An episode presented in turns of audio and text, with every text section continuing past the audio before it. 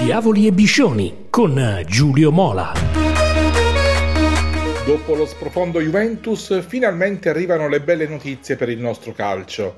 C'è posto per tre in Champions League, il Napoli era già a tavola, l'Inter si è appena seduta, per il Milan è tutto già apparecchiato e i rossoneri potranno farlo il 2 novembre. Serve un pareggio in casa con il Salisburgo, vero non una passeggiata di salute, ma neppure la scalata dell'Himalaya. Come detto, assenti non giustificati bianconeri che non mancavano dal 2013. La Juventus per ora resta a riposo forzato fra la continassa e le inchieste giudiziarie.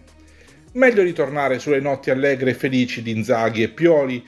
L'Inter ha fatto fuori il Barcellona, non quello invincibile di Messi e Iniesta per carità, ma pur sempre la società blaugrana. Il Milan invece ha in pugno il secondo posto del girone.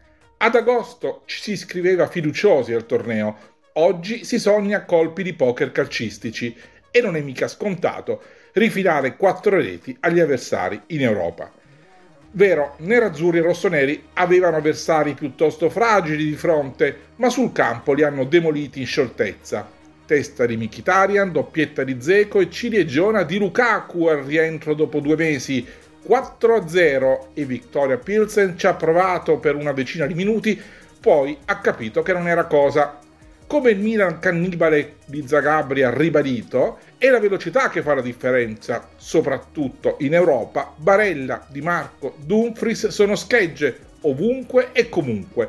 Poi possono giocare bene o giocare male, ma questo è un altro discorso.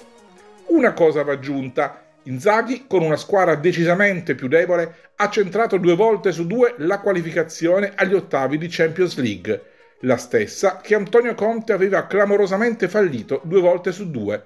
E non sono dettagli, come non è in dettaglio quanto accaduto nello stadio pieno fra ore di gioia a fine match. Steven Zang in persona ha annunciato che l'Inter non è in vendita, anticipando quello che si sarebbe detto venerdì 28 ottobre a margine dell'assemblea dei soci. C'è un motivo per cui Zhang si è esposto in questo modo lucido e netto. Dalla Cina sono arrivate notizie confortanti. Il padre, Zhang Jindong, dal 2018 eletto nel Congresso Nazionale del Popolo, è uscito rafforzato dall'ultimo Congresso Nazionale del Partito Comunista, andato in scena la scorsa settimana. Con effetto a catena anche sui nerazzurri, l'Inter, almeno per ora, non cambierà proprietà e colloqui con le banche che vanno avanti da mesi e che mai sono stati negati hanno come finalità la ricerca di un socio, magari di un fondo, in grado di accompagnare e sostenere finanziariamente il club nel prossimo futuro. A proposito, ai giocatori e allo staff premio da 2 milioni di euro per il passaggio del girone di ferro. Sull'altra sponda del naviglio vittoria netta, bella, autorevole da grande Milano europeo a Zagabria contro la Dinamo. Dal successo contro il Fenerbahce 23 novembre 2005 i rossoneri non si imponevano 4-0 in una trasferta europea. Allora il poker fu firmato da Shevchenko. Il largo successo di Zagabria in prospettiva vale tantissimo in termini sportivi, di blasone ma anche economici perché se è vero che la partecipazione ai gironi di Champions porta ai club poco meno di 16 milioni di euro, la qualificazione agli ottavi ne regala altri 9,6 in termini di bonus. Poi 2,8 milioni a vittoria e 930 mila euro a pareggio. In Croazia la prestazione degli incerottati rossoneri ha entusiasmato e confortato i tanti tifosi al seguito della squadra, L'entusiasmo nasce dalla consapevolezza che da martedì il Milan ha acquisito anche in Europa dove, salvo qualche eccezione, non aveva sinora offerto quelle prove di forza mostrate in campionato. Pioli ammonisce ed ha ragione che un bilancio sotto questo aspetto lo si potrà stilare solo dopo il match contro il Salisburgo.